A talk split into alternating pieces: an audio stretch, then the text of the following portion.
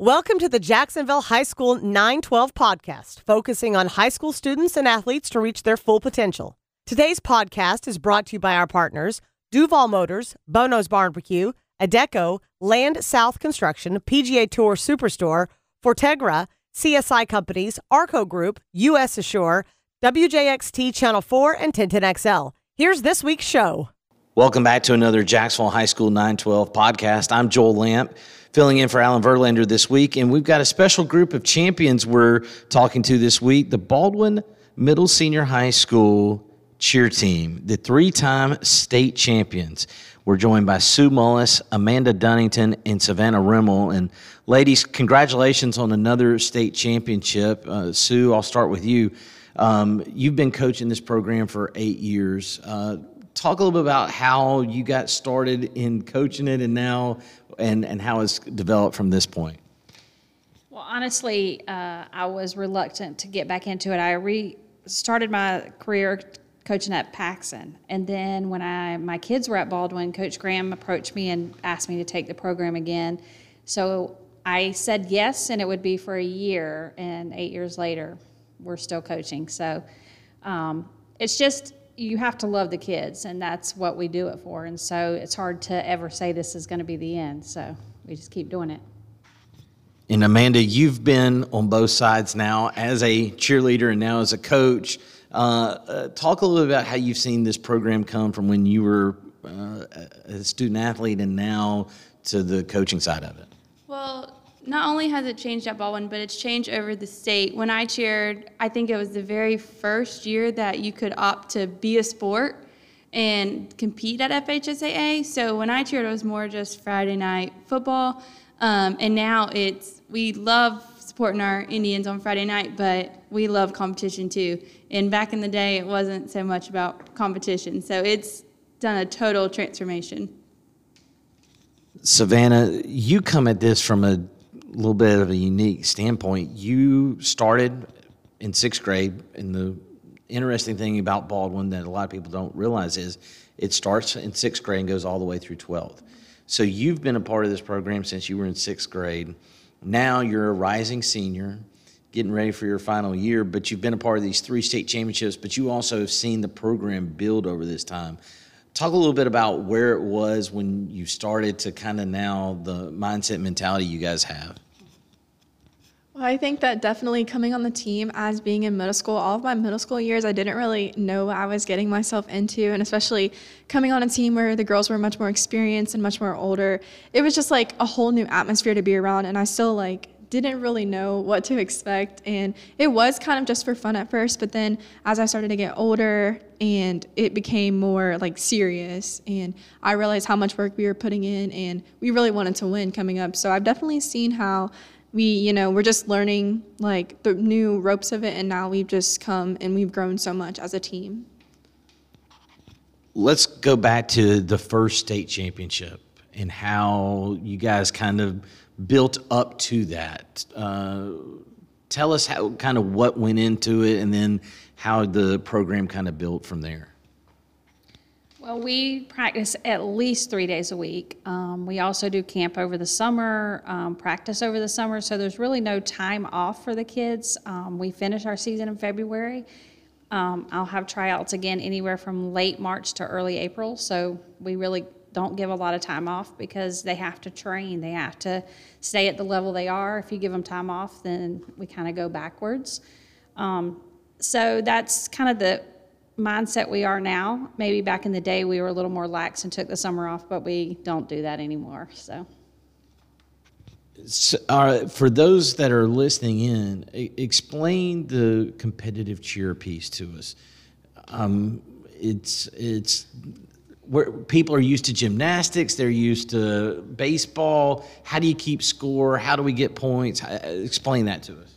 So there are different um, categories on your score sheet. You have a jump category, a stunts category, a choreography category, um, a tumbling category if you're a tumbling squad.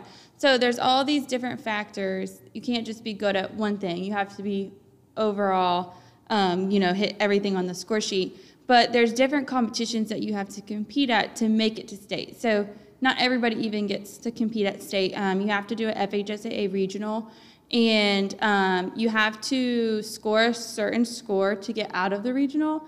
Um, and then if you score, it's a 70, um, and you place first or second at regionals, you go directly to finals. So the past you know, three years, we've scored a 70 or above and have placed first or second at regionals and went straight into finals. Um, some teams have to go make it to state, and then they have to compete that morning, make it out of semis, and then compete again that night against a team that's fresh. Um, so there's a lot of different things that go into getting to state. So as you guys were building the program and building the team up, um, what at what point did you realize in that first year that you you guys had a team that could really compete at that level? Well, the group that we won our first state championship with was actually one of like the group that we started with. And um, the year before, we thought we were going to be really close, and you know, it didn't work out. So it was that group that we really started with. Their senior year was their first state championship. So it was really nice to have these kids since the seventh, eighth, ninth grade. In their senior year, we really pull it out with a win, um, and that was our first state championship. And it was also our school's first team state championship ever. So, um, you know, we thought we had the potential. These group of kids kept working and working, and then, you know, it all paid off their senior year. Savannah, you, you were on that first state championship team. When did you guys realize that you guys had a chance to do more? Well, I think, well, we won the first state championship my freshman year. And when we won, like the whole team was ecstatic. Like we knew we were going to be really close, like top two at least.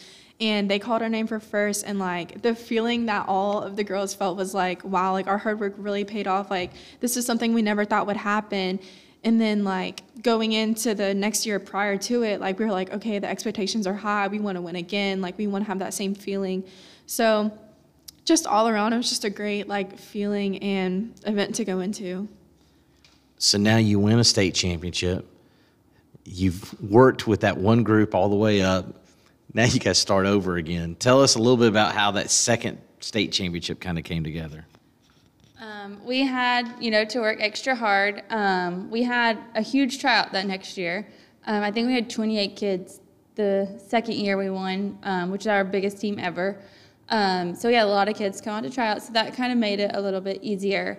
Um, but we had a lot of seniors that year, and then last year we graduated a lot of seniors. And this coming up year, we have a lot of seniors. So it's been, you know, these seniors that have left, these underclassmen have really kept working hard to replace these seniors, but, um, you know, it's getting tougher each year.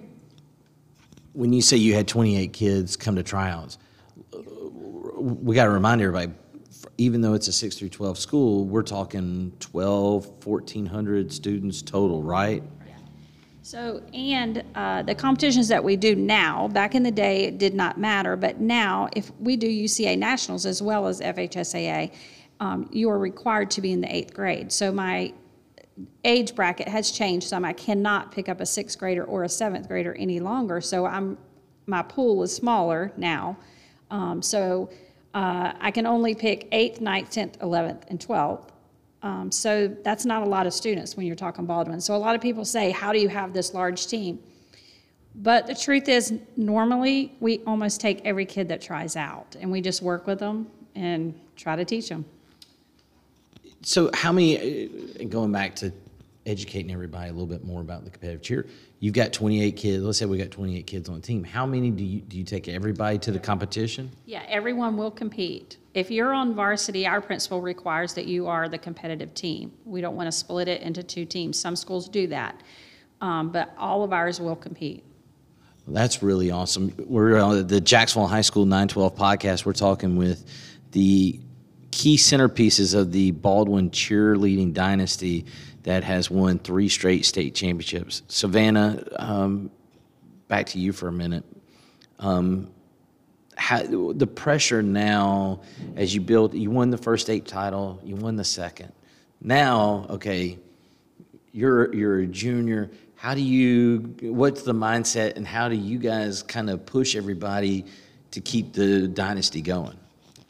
Well, since I'm like going into my senior year, like I've won a state championship every year that I've been in high school, and I really want to win like my fourth state championship, so I could say that I was a state champion like all four years of high school. And we did lose a lot of seniors last year, so you know we took on a lot of new girls, and we are like teaching them. But I feel like that they're all like hanging in there and they're getting like the concept of things, and I think that we're gonna end up having a really good season and just everyone just kind of pushing for like you know we want to win state like we want to do really good at nationals. So we're just all hoping that we have a really good season in the end. One of the things you see that programs that win at a high level like you guys is the culture of success just continues. It breeds more success and it, you don't see that drop off. And obviously three straight state championships has says that you guys have built that a little bit. How do you kind of reinforce that a little bit as you as you're building the team every year? Because as you guys have mentioned, you're losing seniors every year. How do you kind of okay, great, we got to start over with a new group of kids and bring everybody together again? I think the biggest thing is we tell the kids is you have to stay hungry. Someone is working just as hard as you, if not harder, trying to beat you. So, you know, we always say, okay, the, uh, the team that was second place, they're hungry for it. You have to stay hungry for it. Just because you're we're on the top doesn't mean you stay on the top. You have to work just as hard, if not harder, than anybody else. Savannah, what do you do now with the new kids coming in? Uh, new girls are going to be on the team. How do you guys kind of on the team bring them into the fold a little bit? Well, of course, we all try to like. There are a lot of new girls who have never like even cheered before or anything. So we, of course, like we try to do a lot of team bonding and everything, and we do like big and littles. So like we're usually like always there to help each other, and we want to like push them. We want them to know that like this is like our senior year, like this is like another state championship, like we're trying to win. Like you guys have to want it just as bad as the kids that have like won it in the past, and like we just try to keep pushing them and help encouraging them to learn more and like be there and be ready for like anything that comes their way as you guys are helping build, obviously, you guys have built a dynasty here. But as cheerleading grows as a sport in the state, uh, you know, you're competing against everybody statewide. This isn't just, you know, 10 schools. Y'all are beating a, a lot of schools, and you're competing at the highest level. Because I got, there are, what's the classification structure for cheerleading? They kind of take schools um, one, two, three, four A, and put those together. Okay. And then um, they kind of take the division and they split it in half. And so the smallest go to 1A and the bigger schools go to 2A. But there's only 1A and 2A. It's not like football where you have each classification. So that's the one, you know, football, there's 8 uh-huh. eight classification. I think basketball's got nine.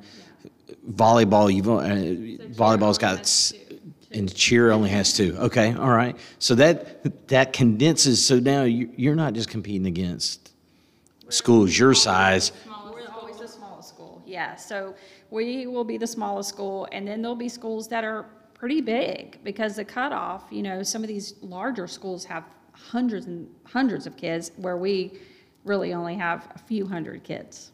So it's a big difference. It, it's amazing to see just the disparity in the student population, but that you guys have found a way to build the program and excel at an extremely high level.